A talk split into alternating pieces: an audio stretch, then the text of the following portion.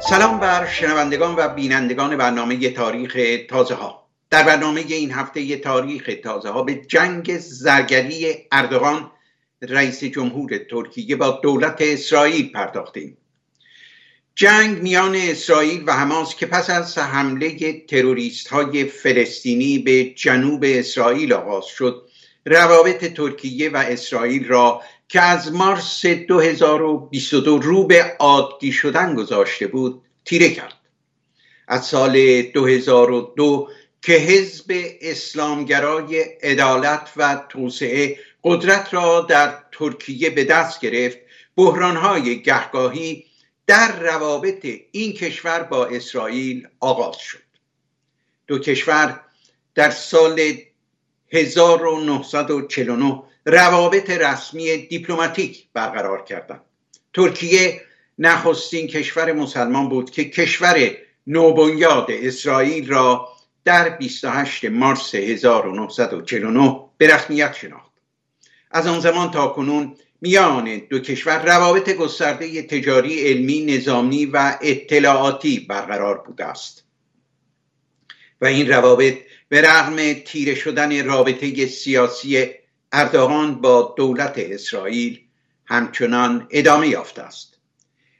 دوید بن گوریون بنیانگذار و نخستین رهبر سیاسی دولت اسرائیل تحصیلات عالیش را در ترکیه کرده بود و به ترکی سخن می گفت در سال 1958 بن گوریون در مقام نخست وزیر و گلدمایر در مقام وزیر امور خارجه اسرائیل با عدنان مندرس نخست وزیر ترکیه برای مبارزه با رادیکالیزم و نفوذ شوروی در خاور میانه پیمان همکاری بستند. امضای آن پیمان خشم رهبران اخوان المسلمین را برانگیخت چنانکه ترکیه را اسرائیل دوم نامیدند. اما از دهه 2000 میلادی با روی کار آمدن اردوغان و حزب اسلامگرای عدالت و توسعه در ترکیه کشاکش در روابط این کشور با اسرائیل آغاز شد. از آن زمان تا کنون ترکیه و اسرائیل بحرانهای گوناگونی را در روابط دو جانبهشان از سر گذراندهاند در سی و یک ماه می 2010 با حمله ارتش اسرائیل به کاروان آزادی حامل کمک های پزشکی دارویی و غذایی به نوار غزه روابط دو کشور تیره شد. کاروان آزادی در برگیرنده نه کشتی از چهل کشور بود و با حضور نزدیک به 700 کنشگر خارجی و پشتیبان غزه از بندر آنتالیای ترکیه به سوی نوار غزه به راه افتاده بود. حمله ارتش اسرائیل به آن کاروان در آبهای آزاد و در شرایطی انجام گرفت که کاروان آزادی می‌خواست محاصره دریایی نوار غزه را بشکند تا بتواند کمک های بشردوستانه را به مردم آنجا برساند. آن حمله نه کشته و 28 زخمی در میان کنشگران و ده زخمی در میان نظامیان اسرائیل به جا گذاشت. ترکیه از دیوان بین المللی دادگستری درخواست رسیدگی به موضوع کرد. در جنگ 2014 ارتش اسرائیل با نیروهای جهادی غزه به رهبری حماس نیز روابط ترکیه با اسرائیل دچار بحران شد. با این حال روابط اقتصادی دو کشور هرگز قطع نشد و خیلی زود معلوم شد که جنگ اردوغان با دولت اسرائیل جنگ زرگری است. رهبر اسلامگرای ترکیه برای دلربایی از مردم کشورهای عربی و استوار کردن پایه های قدرتش در میان هواداران خود در ترکیه نیاز به این جنگ زرگری دارد. رهبران اسرائیل نیز این را می‌دانند. اردوغان در جنگ کنونی ارتش اسرائیل با نیروهای حماس. تا آنجا پیش رفت که تروریست های هفت اکتبر حماس را مجاهد خواند و خواهان محاکمه سیاستمداران و فرماندهان نظامی اسرائیل در دیوان کیفری بین المللی شد.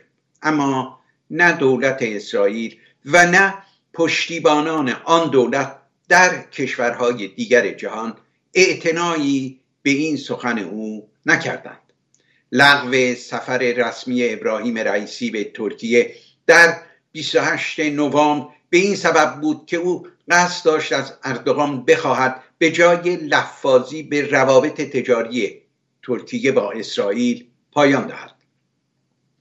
اما رئیسی خیلی زود متوجه شد که به رغم انتقادهای تند اردوغان به دولت اسرائیل دولت ترکیه حاضر نیست. روابط اقتصادی و تجاریش را با آن دولت قطع کند.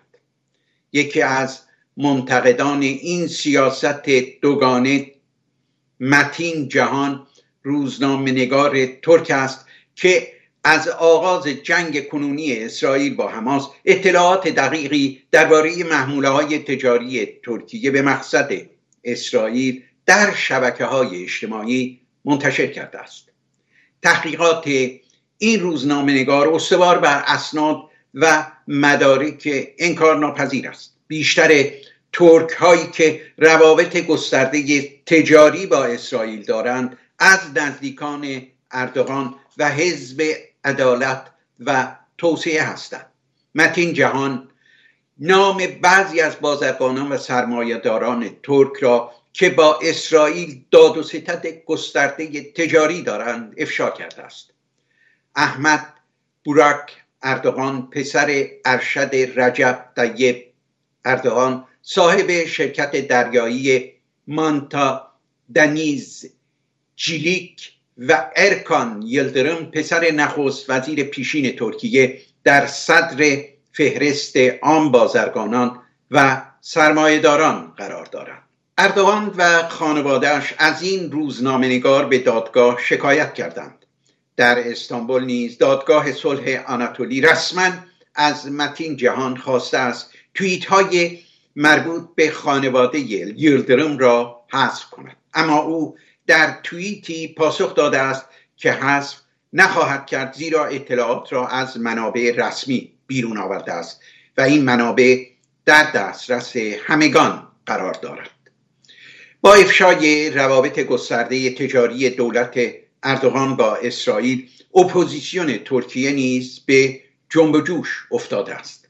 احمد داوودوغلو نخست وزیر و وزیر امور خارجه پیشین ترکیه که از حزب عدالت و توسعه جدا شده و حزبی مخالف اردوغان تشکیل داده است در شش دسامبر در گفتاری به دولت کنونی ترکیه تاخت و گفت از هفت اکتبر تا کنون شمار کشتی های ترک که به مقصد اسرائیل حرکت کردند از 350 گذشته است.